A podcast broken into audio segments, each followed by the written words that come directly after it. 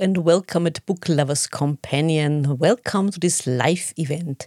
My name is Edith, and as you can see, no chattering teacup who is doing tea things again, no CEO who's roaming the estate between horizontal life pauses, just me and my lovely guest, the wonderful Teri M. Brown. Hello, Teri, and welcome back. And thank you for hey. doing this again. Oh, well, thank you for having me again. It's always lovely to have you on the show. Like I said before, you are a regular by now, and you are always making time for us, which we absolutely appreciate. Well, I appreciate you making time for me. Always. It's a, it's a nice little symbiotic relationship. oh, it is. And we do enjoy it. I think we both can say quite honestly, yes, that we absolutely, absolutely enjoy it. And like I said before, we came on for this event. It's your weekly praise for your wonderful book, Daughters of Green Mountain Gap, which came out in January this year. And I'm asking you again, Teri, as all authors, you will never tire of talking about your labor of love.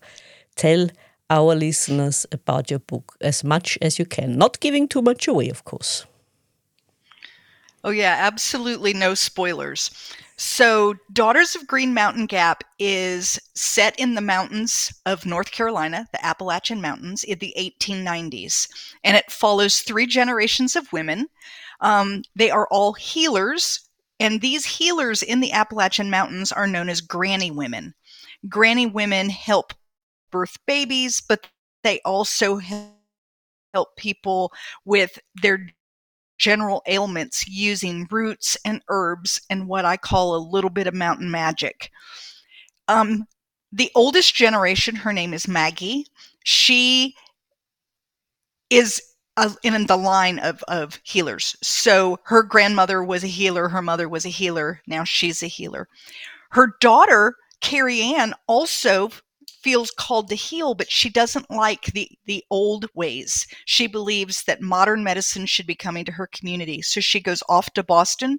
She goes to college, becomes a nurse, and comes back to her community with a doctor in tow and sets up shop there in town. And immediately she and her mother are kind of at odds because her mother uh, firmly believes in her way of doing medicine, and Carrie Ann believes that the only way to do medicine is her way.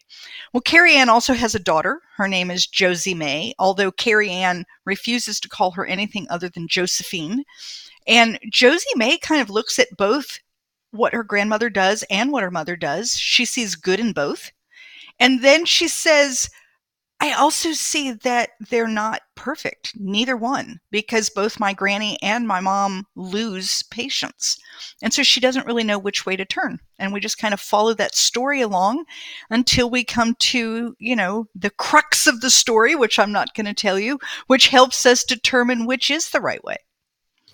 Hmm, indeed. And I say again, I said it before, Carrie Ann is someone you want to shake Yes. More often than yes. not than not, because you think, oh come right. on, woman. What is the matter with you? She has she has her way of doing things, and she doesn't just believe that she should do it that way. She believes everyone should do it that way. And because of that, you know, she kind of like digs her feet in and she refuses to ever, ever take note that anything her mother does is correct or yeah. good. Not even yeah. correct, just good. Like there, there's any good to it. She simply cannot see it. And yeah. um yeah, she's one of those characters that you do want to shake. You want to just say, "Can't you can't you be a little less rigid? Can't you open your eyes?" On the other hand, let's give her a little bit of a break. She mm. had, you know, there's been a lot of trauma in her life. She lived a very difficult life. And I think this is her her response to it is, you know, I'm going to control everything around me and then nothing bad can happen. Mm. What I found until interest- until things yeah. do, right? Yeah, yeah. Absolutely. And what I found interesting with your characters was the fact that these three generations, Maggie, although she's the oldest of them, is, it seemed to me, the more open compared to her daughter. her daughter has yes. a little bit of a stick up her bum, but she's also a bit more, um, let's call it conservative in her thinking. Yes. Although you would think, given her education, she might be more open, yet it's not the case. On the other hand, Maggie, being older and having been brought up more conservative, has opened up to other to other people, especially also the Cherokee tribe, which uh, she visits every year again and again. Right. So she, you know, kind of accidentally met a man who was the son of the medicine man. This man um, was someone who helped her. So she went and met his father and now goes back every year and learns from the medicine man and, and the medicine man learns from her as well and they kind of trade their secrets back and forth as to what they do and maggie realizes that this this man you know, he's very different from her. His culture is different from her. How he heals is different from her. His religion is different from her. And yet she still can look at what he does and say, What can I take from this man that will work mm-hmm. for mm-hmm. me? Mm-hmm. She doesn't change her value system. It's not like she says, Well, I'm just going to throw everything to the wind, but she says, Here's what I believe about life. And then he has these really good things. How can I take those things and hang that on what I believe? Mm. And I love that about her. I love her ability to to find the good in things that are different. Mm. And she's not of the assumption that she knows everything because she's no. very willing to also learn from the doctor that Carrie Ann more or less convinced to come to the town and help people, right. and vice versa. And much to the annoyance of our dear Carrie Ann. Right, because Carrie Ann, when she brought this doctor to town, her thought was is that she and the doctor would become the medical professionals and that her mother would then go and can peaches and there would be no more of her mother and that would be you know and that was going to be the end and that all of the the community would come, you know, rushing forth for the doctor and the nurse. And why would they ever go to Granny Woman? And then to find out that she brings this doctor in, and the doctor says, Wow, Carrie Ann, your mother has some abilities that I would love to have. And yep. Carrie Ann's like, What? you know? how, how you dare know, he? You've got to be, yeah, how you've got to be kidding me. You know, I bring you all the way from Boston and now you're going to try to become a granny woman? I mean, she just yeah, it it just infuriates her. She can't but that's because she has a, a big blind spot where her mother's mm. concerned. Yeah, absolutely. She just cannot see that her mother does any good. That and the fact that her mother also has this innate ability of being emphatic with her patients. Yes. Yes, she she understands that sometimes a patient may need medicine, but they may also need someone to hold their hand. Yeah. Or to just listen to them. Mm. Or mm. to to offer, you know, some kind of comfort. And even when she knows that there's nothing she can do for the patient medically, she doesn't walk away. Yeah. Yeah. She says, "What can I do for this patient? If I, I if I can't cure them, mm. Yeah. If they're going to die, what can I do to make this end less miserable for them? Yeah. And making sure people do not die alone. Yeah. Yeah.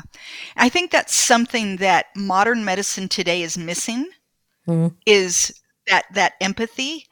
Um you know, we have a lot of amazing treatments you know, I definitely wouldn't want to go back to the 1890s and have something as simple as mm. diabetes because they had no cure for it.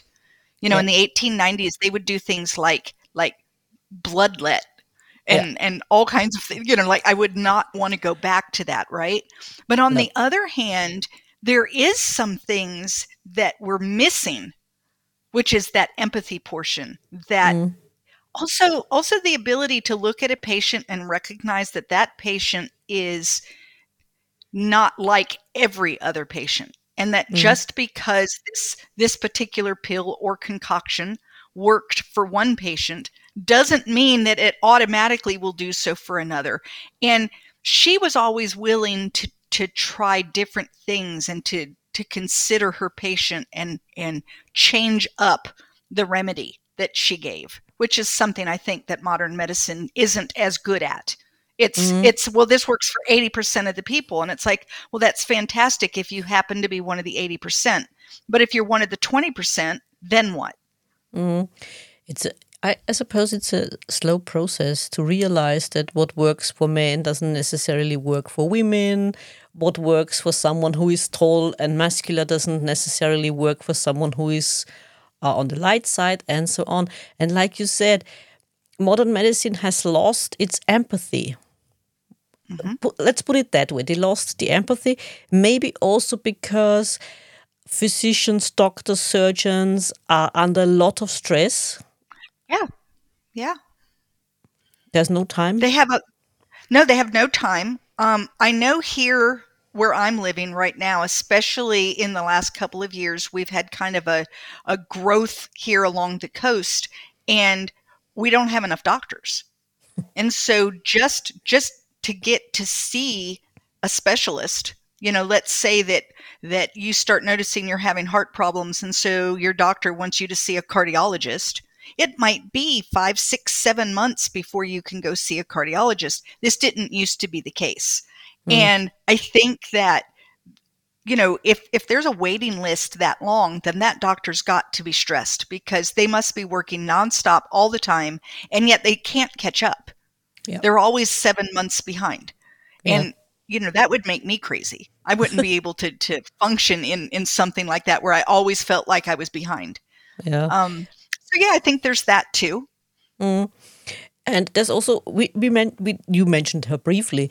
Her granddaughter, Maggie's granddaughter, yes. she's a little bit in between, but she's more um, or has a has a closer relationship to her grandmother, also due to the fact yeah. that she spends a lot of time with her. And she's also an interesting character, especially then. We won't mention why, uh, but at the end of the book, um, because there also is a lot of change over the years. Your book starts in 1896, and at the end, we are in the 20s of the new century, right. and a lot has happened. A lot has happened lot in has happened. Josephine's or Josie's community, but also in the Cherokee community. Right. And at the point where Maggie first started going to the, the Cherokee lands, excuse me, um, she they had not become westernized although their dress was a little more western their belief system was still very very very much cherokee and very distinct and different. And by the end of the book we see that a lot of the ceremonies that they're performing are now more or less like like a fair or a festival that they do for um, the the white community to come and kind of see what it is that they've done and it's more like a show than it is an actual belief so yeah and and that's one of the things that the book explores is this idea of you know our traditions and and they do change and do we embrace the changes and how do we embrace the changes and do we want to embrace the changes and all of that I also get the impression that Maggie's not so adverse to change. No, I don't think that she is. I in yeah, the internet. I'm not here anymore. Yeah, but you're back. I can hear you. Yeah, all good. Oh, all there good. I am. I was like, oh no, I froze up. No, no, don't um, worry. yes. So Maggie, um, she knows that change is inevitable. You know, it's going to happen. Yeah. So she can either go along with it kicking and screaming, or she can try to adjust and change and find ways to continue doing what she feels called to do, mm. which is to heal people. Mm-hmm. I think I froze again. No, no, we're good. We're good. All good. oh, good. Okay. All right. Um, and so, you know, is she called to heal people? And does that mean that she has to do it exactly the way her mother and grandmother did? And mm. she doesn't believe that's the case. Mm. And she I think that given the right opportunities, maybe she would have gone to a place like Boston mm-hmm. and and learned some of the modern techniques as well not to replace everything that she knew but as something to use in addition to what she already knew whereas mm-hmm. when carrie ann went to when she went to boston she went there to replace the old yep yep and Check that's out. that's the big yeah that's the big difference i think between these two women is that that maggie isn't given the opportunities to to learn a lot of the things but she would if she could mm. and then and then carrie is like no there's only one way it's my yeah. way yeah. my way or the highway you know absolutely i mean she's she's more than determined to get rid of the old Whereas yeah. Josie is more the kind of person who would like to do a little merge yeah. of and, what know, works with the old way and the and new way. Don't you think that would be wonderful with today's modern medicine? Yeah. If we could have the modern cures that they now have, the things that are super helpful, mm, as yeah. well as like some of Maggie's empathy. Mm-hmm. Mm-hmm. And the ability to make changes based on the person sitting in front of you instead of an average. Yep. Yep, you know, I know yep. for instance, my my husband is highly highly reactive to medication. If if you're going to get you know, if they give you a list of 10 symptoms that you might get while on this medicine, he's going to get 9 of them. it's just what his body does. Yeah. And the number of times that we've told physicians this and they say yeah yeah yeah. And they give him the medicine and then he can't take it because he mm. has all of these. Then once they see that then they start trying to work with you a little to see if they can't come up with something else. When if they would have had the empathy to begin with they would have known that maybe you shouldn't start him out. I know everyone else starts out on 100 milligrams but why don't you try him on 25 mm. let his body get used to it you know, but nobody will do it because that's not the way it's done. And they remind yeah. me a little bit of Carrie Ann in that way, you know, and it would be so nice to have a little bit of Maggie that says, Oh, so you're telling me that in the past you've always had these kinds of problems. Well, why don't we try this instead? Mm. Uh, you know? Carrie Ann is not willing that way. The doctor is no. more willing that way, much doctor to the annoyance. much yes. to the annoyance of Carrie Ann. There's, I also mentioned it before the fact that the community where these women live uh, has uh, other challenges uh, to cope with. I mean, given the fact that they are a small rural community in the 1890s at the end of the century, but still, uh, you live in the mountains. There's you have to deal with the seasons, you have to deal with death and there's also the fact that you have to put your heart where your mouth is in these communities. And that's something I think that Josie realized with the help of, of Maggie, of course. Put your heart where your mouth is. Don't just say, like we said uh, last time, yeah. brothers, you talk about brothers and sisters. Yeah, but who is your brother and your sister? And not only who is it, but what are you going to do about it now that you understand who it is? Yeah, exactly. You know, yeah, it's yeah. it's putting action behind those words. Yeah. You know, we talked a little bit when when we tried to do this before and had the tech glitch that, you know, a lot of people do romanticize that idea yeah. of, you know, we've been, you know, oh, wouldn't it be wonderful to live in the 1890s and and and the answer is yes and no Mm-hmm. You know, yes, wouldn't it be wonderful that you had that community that was close knit, that sat around together and helped one another do, you know, sewing circles and and canning and and those kinds of things. But on the other hand, do you really want to go through a winter where the only heat that you have is the logs that you cut during the summer? And do you really want to go out at 3 a.m. because you need to use the toilet and the only toilet is 22 feet from your back door through six feet of snow? Is that really what you want to do? And the answer is no. no. None of us want to do that. Right. No.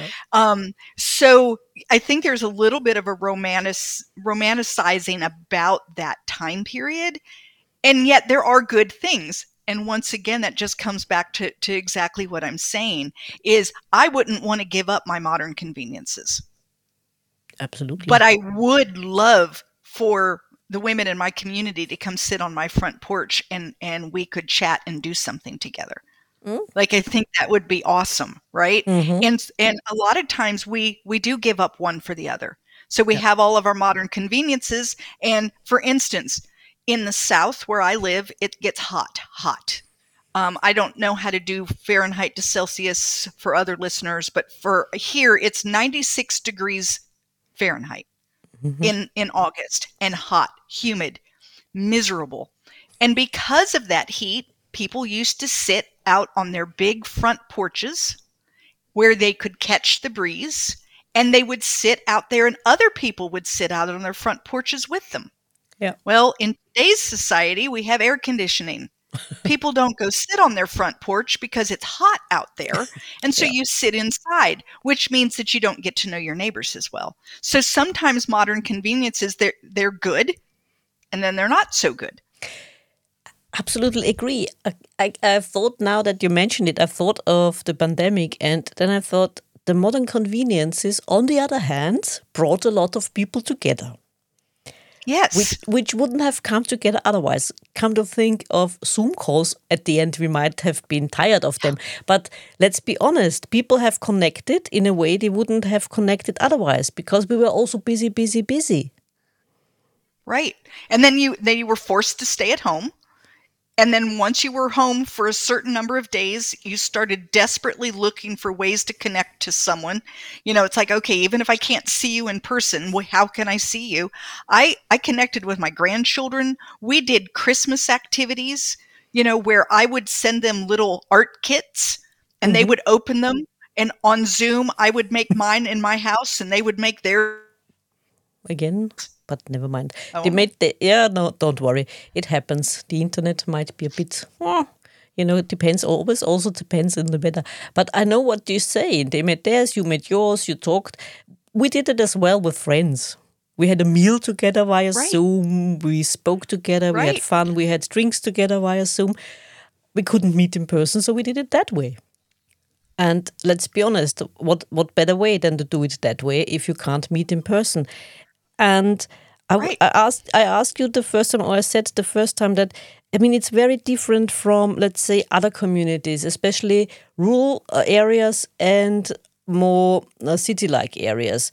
They were completely different at that time. Think of Maggie's community. Exactly. Think of Boston. Think of like I mentioned before, Kimberly's book about Rome at the same time. Right. It Rome in complete... the 1890s, Rome in the 1890s versus Maggie's community in the 1890s. Exactly. And not only Maggie's community, Maggie's community is a little tiny town. Maggie herself lives 5 miles outside of that town. Yeah. Yeah. So she doesn't have any neighbors. yeah.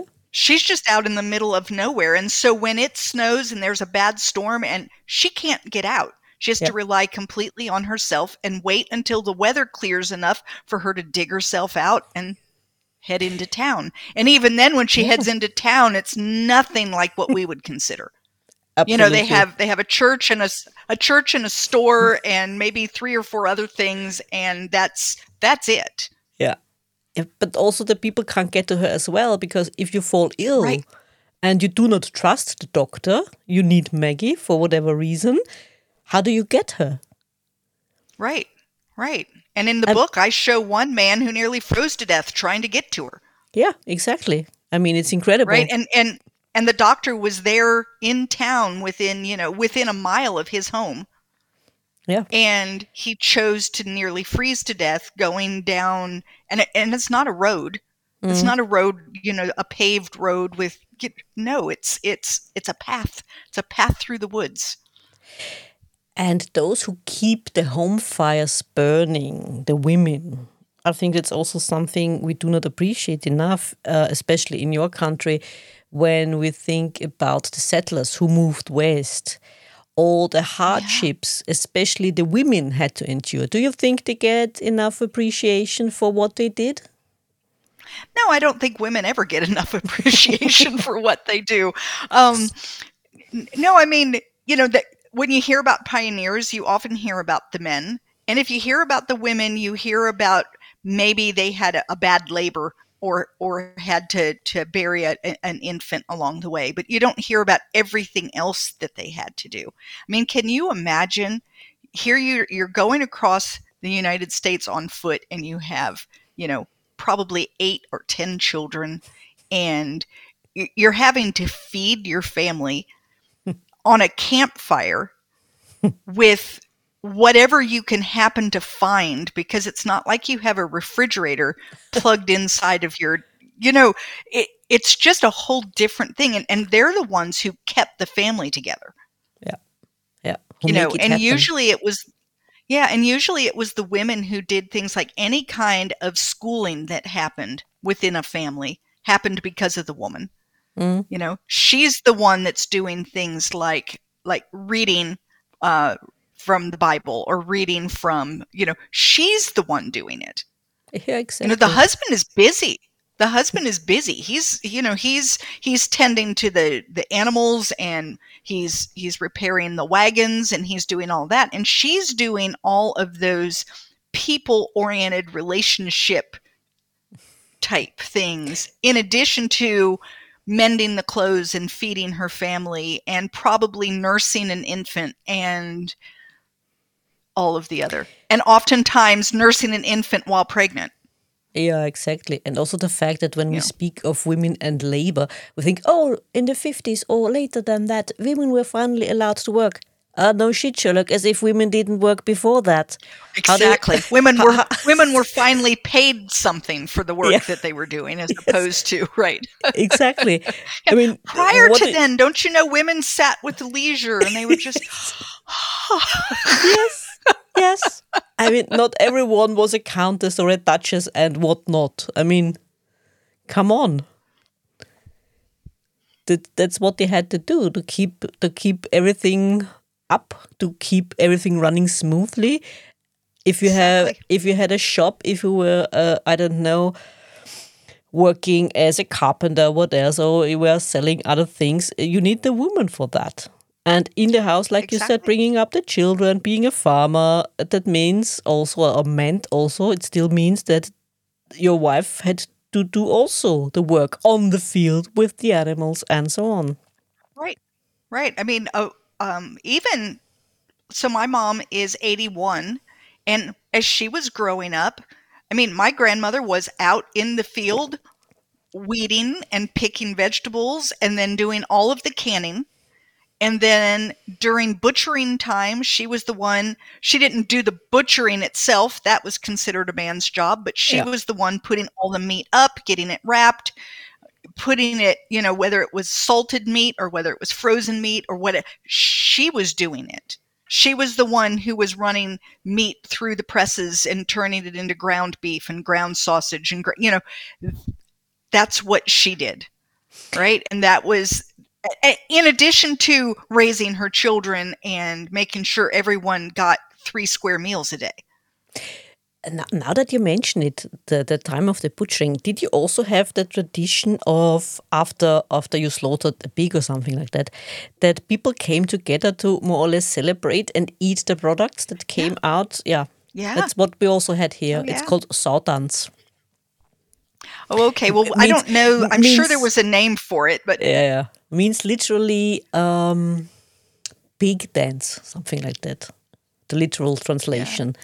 And that's what they did. They came together, yeah. they ate, and celebrated more or less yeah. celebrated and and yeah. and really what they were doing when you look at it is is it's easier to do that kind of thing if everyone brings their animals to one location and yep. they do one big slaughter and get it all taken care of now you're going to have a big celebration when it's done and then everyone's going to take their portions back to their their homestead exactly. this is the way barns were built this is the way quilts quilts were done. This is the way women would get together for canning. Mm-hmm. It's just what people did at that time was you got together and you you combined your resources because for one man and one woman and whatever children were old enough to help to do that versus having a community of men and a community of women to help it it makes you know Many hands mm-hmm. make the work go faster, as my grandmother used to say.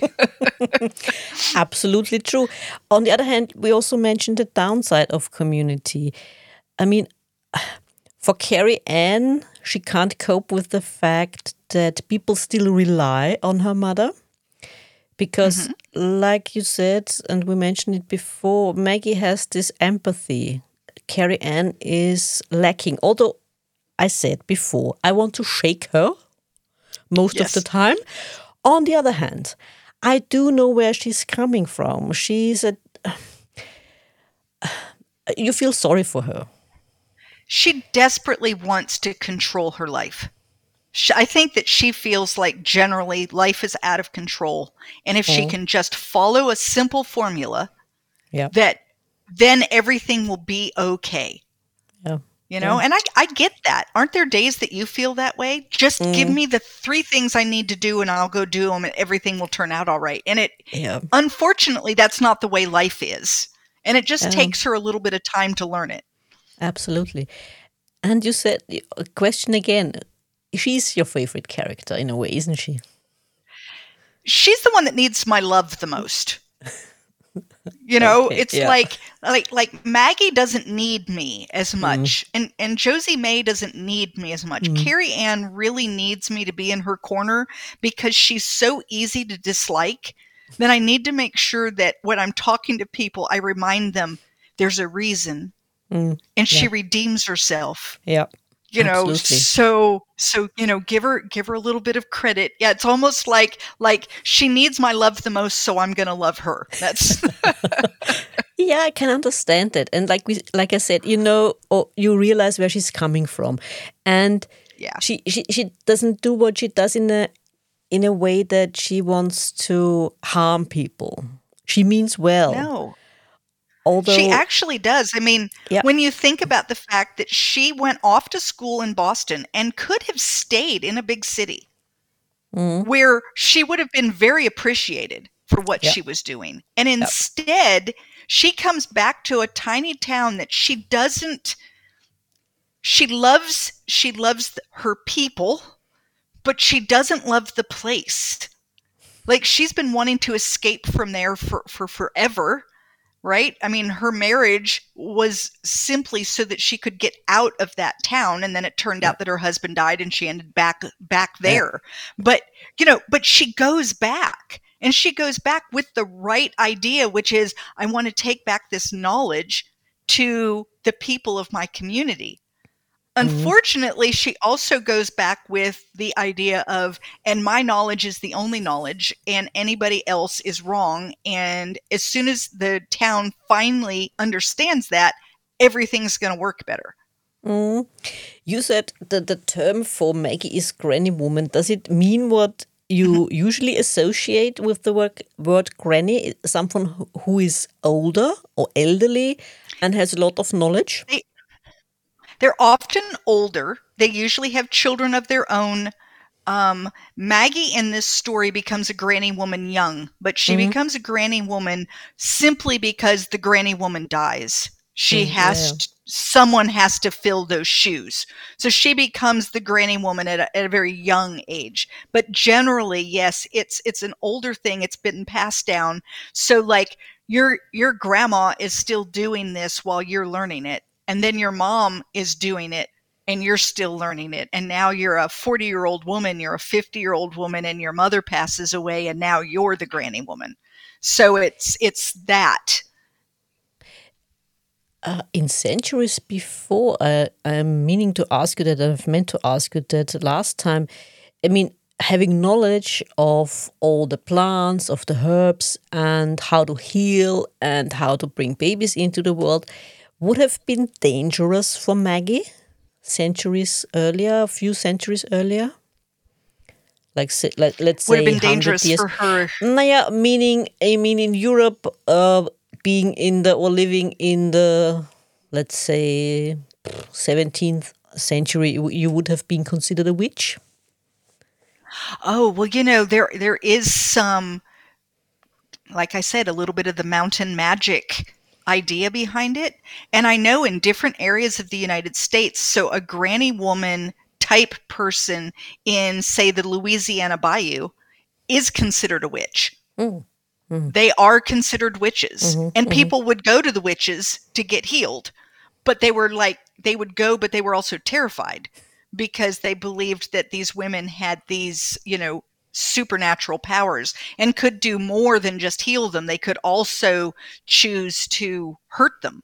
Mm-hmm. You know, and that's mm-hmm. where you have like the voodoo dolls and, and all of those other kinds of things that go on. So yeah, I mean, you know, there's a, there's a chance that that can you imagine, say, um, where the the witch trials were, Salem mm-hmm. witch trials, yeah. you know, and and there she would be chanting in some foreign language to some woman's belly, and the baby turns over. Yes, she may very well have been seen as a witch.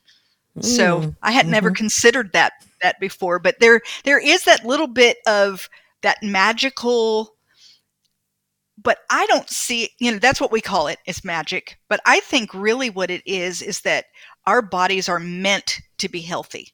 Mm-hmm. And our bodies have a natural ability to heal themselves when we give them the time and space to do so.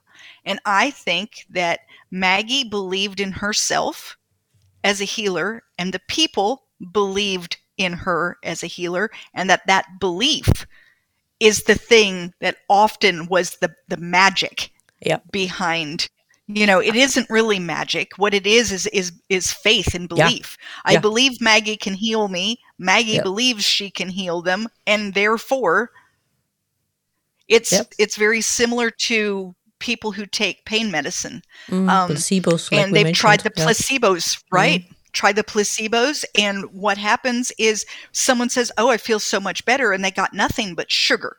Mm. but they feel better. Why do they feel better? Because they believe that they got something for the pain mm. and it's that same thing so was it really the herb that that cured them was it really some magic from from maggie or was it simply that the person believed they were going to be healed and therefore their body did what it needed to do to heal.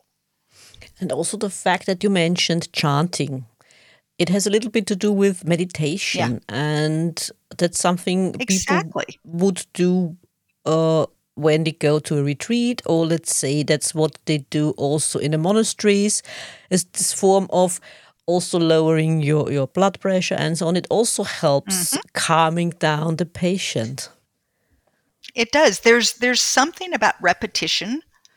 Um, so I'm going to tell a little story on myself. When my husband and I we rode across the United States on a mm-hmm. tandem bicycle. So we took mm-hmm. this huge, long, three thousand mile across the United States, and I'm on the back of the tandem and I am not a very athletic person. So this was an extremely huge adventure for me. And there were a couple of times where while riding, I was afraid. Either mm. we were going down a very big hill and maybe mm-hmm. it was rainy and it just felt like well i told my husband one time we're careening we're careening down the hill and he said we are not careening and i said well you might not be careening but i'm careening um, but one of the things that i would do when I started feeling that, like, is I would close my eyes and start singing a hymn in my head. Uh, okay. The only yeah. one I could think of was a children's hymn, but I started singing it in my head, and those words, because I knew them, mm-hmm. and because they were slow and soft and calm, would calm my heart rate and yep. would, okay, okay, Okay. And so it's that same, I think it's the same kind of thing. You know, you have someone who comes in and they start this chant and and it's soothing and calming and it's something to focus on. And mm-hmm. she would mm-hmm. do this a lot of times when women were in labor. Mm. And you know, they're they're in in a bad place when she yep. arrives and and she can get them to start focusing on her her chants, her words. And isn't that kind of what Lamaze is in terms of you focus on your breathing or you yeah. focus on, they give you those things to focus on. Why? To take your mind off of the fact that there is pain. Yeah. You know, Maggie didn't make the woman's pain go away. She gave her something else to do. Yeah, to concentrate or focus on right. something else. Absolutely. Right. And um, which part of the book was the hardest for you to write? Yes, so I can. I'll tell you about it to a point, but I can't tell yeah. you because it would ruin course, the whole book. Of course, of but course. there, there, there, yeah, there was there was a character that I f- ended up having to sacrifice in order to allow the growth of other characters. And I hated it because once I've written a character, I fall in love with them. And I hate it when anything bad has to happen to a character. So there was a particular scene that I realized really needed to be written. This is the this is the best way to go forward with the book. And I didn't want to do it. And I wanted it to be something else. So I didn't write it. and I kept waiting to come up with better inspiration. And six weeks went by, and I had zero inspiration, and I had no idea how the book was going to end, where I was going to go. I, I almost gave up. I thought, well, I'm just gonna, I'm gonna have to stop writing. I, I have nothing. And then I thought, no, I'm gonna try to write that difficult scene. And I did, went to bed, and when I woke up the next morning, the entire book opened up. I knew where everything was going. I knew how I was going to wrap everything up. And it's it's amazing to me how sometimes you have to kind of listen to that intuition. I knew, I already knew that's what I needed to do. I just didn't want to do it. But I have characters that stand against the wall with their arms crossed and refuse to play until I do what they tell me to do. And so they just stood there waiting. They said, eventually she'll come around, you know? and how much fun was it researching for the book? Oh, I love to research. So I'm a research junkie. Um, I tell people that one of the reasons that I love doing historical fiction is because I get to do the two things I love the most, which are research and write. Um, so, yeah, the, the start of this book all came about because I had a wart on my thumb. And I know that sounds crazy. It's like, what does a wart on your thumb have it to do with this book at all? But I had gone to my regular doctor just for a checkup. And while there, mentioned that I had this wart and could she just go ahead and remove it in the office? And she said, Oh, no, you're going to have to see a specialist. And I thought, I'm not going to go see a specialist over a wart. So I just went to the pharmacy and got a little patch, and that was the end of that. Well, a few weeks later, I was talking to my brother on the phone, and he had um, a, similar kind of experience. And so we were complaining about, you know, healthcare. And I told him about my wart, and he said, Well, why didn't you have someone talk it off? I looked at him, I said, What? Talk it off? He said, Yeah, I have a friend that talks off warts. Well, I am definitely the person in my family who is gullible. And they tell me stories and I fall for them. And then I hear about it every Christmas for the next 16 years. Remember that time we told Teri and they all laugh. So I didn't fall for it and and we got off the phone, but that research junkie in me insisted that I look that up. And lo and behold, there are people who can talk to a wart on hmm. your thumb and it falls off. Not immediately, but like within the week, it will be gone. And there are people that can blow in your mouth and the if you have thrush, the thrush will disappear. Or they can talk to a baby who's breech and get the baby to turn. And the more I researched, the more I found, and it was leading me more and more into the Appalachian Mountain region. And that's when Maggie was born. So, oh, the, the research was was mm. fabulous. And then I did a lot of research about like what kinds of remedies would she have been using? What kinds of teas and poultices and other things would she have been finding? And one of the things I thought was super interesting was that different parts of the plant are used for different purposes. And sometimes one part of the plant is poisonous, but another part of the plant is what a person needs. And that plants can be picked at different times for different purposes. So sometimes a plant is useless if it's picked in the springtime, but if you can pick it in the winter, like when when all of the sap has run out of the roots, then that is the proper time mm. to pick that plant. Mm-hmm. There's just some really interesting things that I did not realize. I would have thought a dandelion was a dandelion was a dandelion. Okay, don't worry. My uh, image has frozen, but I can still hear you. You can still hear me as well. Yes. Don't know technology, a pain in the backside. Um, yeah, I mean, there is so much we don't know, or we lay people don't know. Those who don't. Uh, are that interested in plants. Also, the things the teacup uh, usually tells me about the good uh, things that tea can do for you. She often tells me you should right. drink tea, then you, you wouldn't get so agitated. No, I don't drink tea. Sorry, teacup. I prefer coffee. Uh, that maybe that's why you are always so agitated. No, I refuse to believe that. Uh, yeah, yeah, no, I don't know. know. I'm hearing a little bit of Carrie Ann in you, Edith. oh, maybe, maybe. I, I drink tea, which isn't tea at all. So she's a little bit proud of me for that. She thinks she might can get me to drink tea as well. Oh, I don't think so. It, it will happen anytime soon, but who knows? Maybe, maybe. Who knows?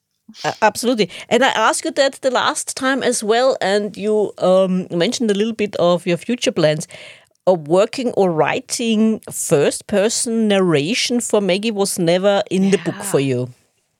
No, it wasn't because I write very naturally in third person past tense. It just, I don't know, it just comes, I don't, I must think that way in my head.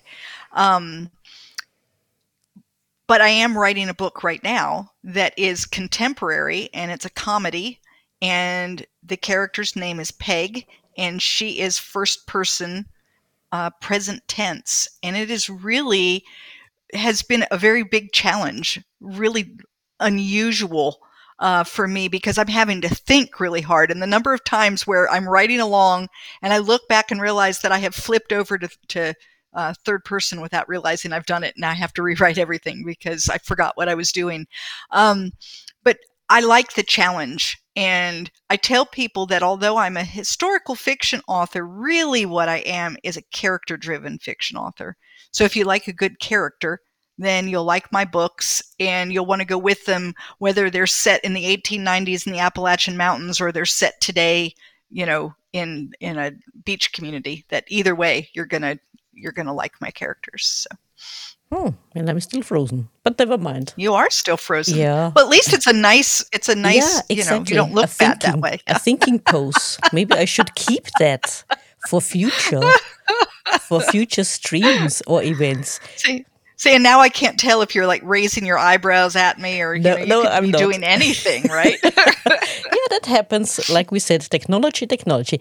But it's more important what we talk about and what we hear. Yeah, I think it's also challenging writing first person because, like we said also before, writing first person means your characters are not omniscient you can't put right. everything in what you would have liked to put in. So it would have made it, I suppose, more difficult, especially for this book. Yeah, and I think that when you're trying to write from three characters' points of view that way, and historically speaking, the the third person to me is just an easier way to go. That's not to say that I won't ever attempt a first person historical fiction because I may do that because um, I like a challenge. But this book, it, it, never even, I never even considered it. it. It never even crossed my mind. It so naturally was third person that that's just where it went. Yeah. Mm. And uh, is there any idea on your end to say that you keep going with the character of Josephine or Josie? Maybe. You know, people ask me that, and there's a big push for series and people swear that that's the best thing to do as an author. I i don't know i kind of like wrap up my books and then that character is done and i have other characters screaming. So i don't know that i'm ever i i won't say that i won't but i don't i don't have any intention of it at mm. the moment anyway but you never mm. know. Josie may may come back to me and say hey i have more that needs to be told about me. So Hmm. We'll we'll wait and see what she has to say. Yeah, especially regarding the changes we spoke about over right. the years. And I mean, the book ends in the 20s or in the middle of the 1920s. So there's a mm-hmm. lot going on afterwards as well. So it right. would, would be interesting, I suppose, to, well, to and I did more. have one. Yeah, I did have one reader say to me, you know, I need to know more about her. Like, you know, Mhm. did she get married? Does she have children? You told us nothing, and it was like, sorry. it wasn't it wasn't entirely her story. no, it wasn't. It wasn't. I was just trying to wrap up the three of them. Yeah. You know, and so I feel like the end wrapped wrapped them up, but it wasn't a story about Josie May growing up and who she married. And so I just didn't feel like it was it was needed. I mean, I guess I could have added a little something there at the end that that you know said that she, you know, had two children and lived happily ever after, but I just I don't know. Yeah, but I I mean myself as a reader wouldn't have wanted it that way to be honest. Well, So good. the, See, the ending, and, the ending that's you brought so so it. that's that's something that's really interesting is you know i have one reader who says you should have done a whole lot more that was the only disappointing thing in the book to me was that i don't know about josie may enough in the end and then you as a reader read the very same book and said no it was fine i wouldn't want anything more than that which goes to show that as an author you really have to write what you feel is Yeah. correct yeah. because you'll never please everyone. Yeah, true. You know, yeah. there, there's there's always going to be someone who says, "Oh, I wish you had done this instead," yeah. and and you're just going to have to do what you feel is right based on how you see your characters. Right? Exactly, because it's your book. It's your story to tell. It, they are your characters. I actually told this. She was a friend of mine, and I actually told her. I said, "Well, you know, you can make that up in your head. You can Exactly. decide for yourself if she was married and had kids." Exactly. and that's, dear listeners, dear people, dear readers, where fan fiction comes in. Exactly. Exactly. I was just talking with a youth group Yeah. um, a couple of days ago. They're working on a creative writing badge, Mhm. and um, they asked me about fan fiction. You know, Mhm. and and I Mhm. said I think that's a it's a fun place to write. Yeah. Especially if you're just in that spot of really wanting to learn about like what your voice is Yeah. you know and the idea of taking characters that already they're they're created for you Yeah. but now you put them in different scenarios and and what do they do there Yeah. based on what you know about them i think it's a i think it's probably a really good writing exercise especially for those who are learning about character and setting and things and trying to figure that all out And isn't it the nicest form of flattery? yeah we, absolutely i wouldn't mind if someone did a little fan fiction on one of my books Oh, would be interesting. I mean, it doesn't have to be Fifty Shades of Boredom, of course, no which we, which, we try to avoid. But uh, like I said, I mean, it's a wonderful way of flattering the author, Mhm. making or taking the characters and putting your own, own spin on their story. Exactly, exactly. Or, or or taking a taking a story that was just barely touched on and, and expanding it so that you Yeah. can see the whole thing.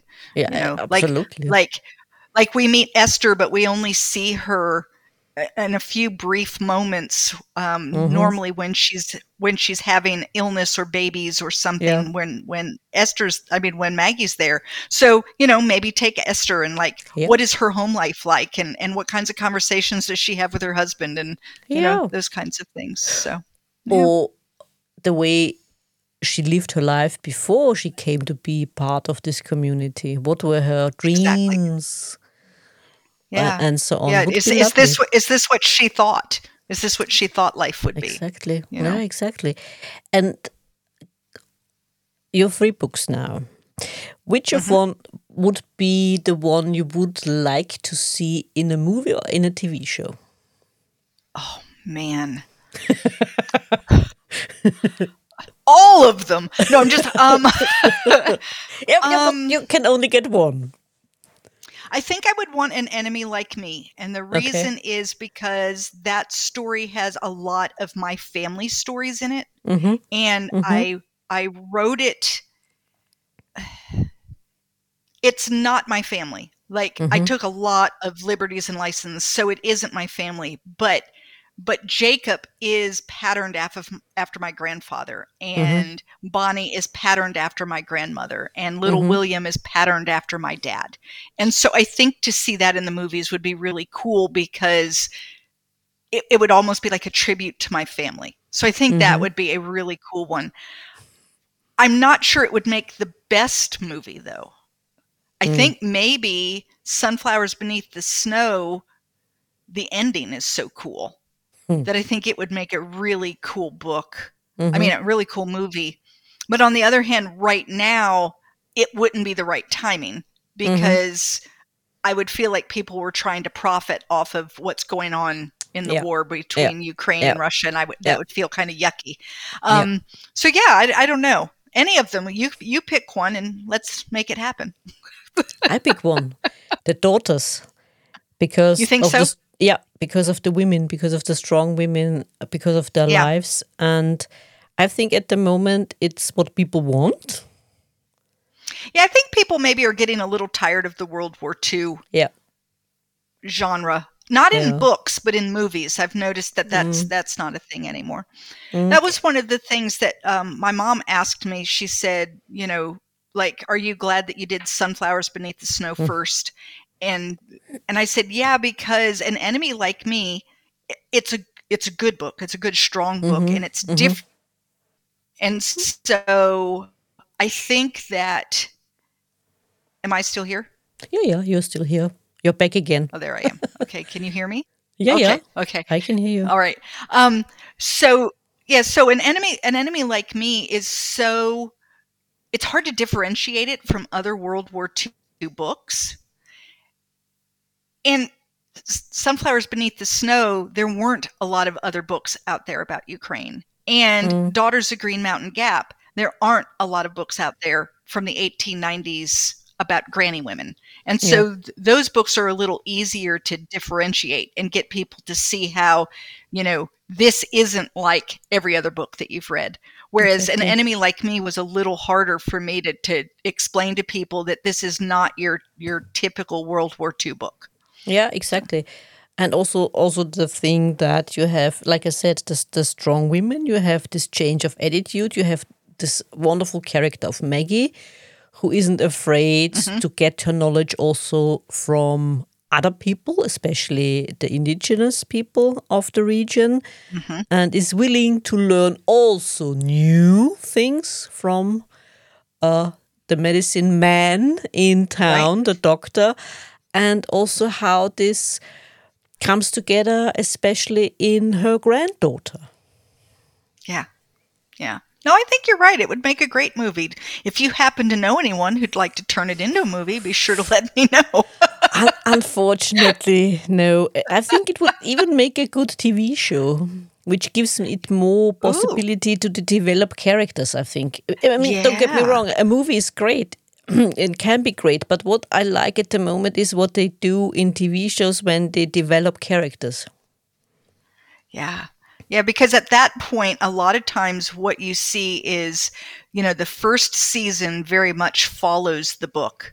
Yeah. And then the second season, the characters have taken on a life of their own, like they do in my own head, yeah. where, you know, they just go off and do their own thing. And, and it's like, okay, it's, it's almost like fan fiction for television. Yep, exactly. You know, this is what the author said, and now we've got Carrie Ann in a new situation, and what would she do here? Yeah, yeah, so. yeah, exactly. The, the, the missing parts from your book, you can fill in the gaps. Fill in the gaps. Mm, yeah. yeah. That's what I'll tell my friend is, is that I was just going to turn it into a TV series and I couldn't put everything in because that would exactly. ruin it. yeah, exactly. Absolutely. Absolutely. So let's see. Is are there no questions? We have no questions from our viewers. I told them to come prepared. Well, good lord. Know, they should it, read it's the a book. Saturday. Yeah, it's a Saturday. Maybe they just don't feel like you know questioning. They're just lounging on their mm. sofas right now, drinking tea or coffee. Probably tea. Uh, and coffee. Maybe it's over here. It might be a bit late for coffee, although oh, I never have a problem with coffee. Having an espresso at 10, 10 in the evening, I sleep Does, quite well. No, I'm used to. You know, if I if I have any caffeine after about 12 noon, I, I won't sleep. no, it's not a problem here. It's not a problem at all. Or maybe they are watching, I don't know, maybe in, in the UK they might watch Six Nations rugby. Who knows? Oh, you never know. You never yeah, know. I don't know if there are any games this weekend. Probably there are. Who knows? I don't know. Uh, Teri, is there anything yes. else you would like to share? What should um, our just, listeners know? Yeah, like come to my website. I have a great newsletter. I put it out twice a, a month. One newsletter is a lot of stuff just about me, things that are going on with my books, what I'm hoping to achieve, that kind of thing. And then the other one is always about books that I've been reading. And I just do a quick little book review. And because I now have um, my own podcast online for authors, I'm reading a lot of books from a lot of different genres. So you'll get a you know nice wide variety of books. Um, so yeah, come to my website terimbrown.com, and that's Teri with one R, and um, sign up for my newsletter. Follow all my social media; it's all there. So wherever you are, I am. And if you read one of my books and like it, please, please go on to Amazon, Goodreads, Barnes and Noble, BookBub, and review it for me because reviews really help and they absolutely should read it. Dear oh, listeners, yeah. I mean, read, read the book. It. Yes, Ob- yes. I mean, that's pretty. That's pretty obvious. Read yep. the book. I read it in one day. Couldn't put it down. So. I know, and when you told me that, that's when I said I was going to hire you to come and you know talk to me every morning. You said, "Oh, it was an excellent book. I couldn't put it down." I was like, "Good, come tell me that every day." yeah, Why assume? probably we should do that. Absolutely. yeah, like I said, couldn't put it down. You, dear listeners, you will enjoy it. Believe me. Teri, I will uh, join you shortly in the green room. Uh, although I'm afraid I might be frozen there as well. Who knows? but we can still have a little chat afterwards. But thank you for joining me and for doing this again. It was an absolute pleasure. Thank you so much for having me. Ah, dear listeners, I'm still frozen as you can see, but I'm still there, and I thank you for joining us. It was an absolute pleasure. And please don't forget to like and subscribe, and we'll see you again in our next episode. Until next time.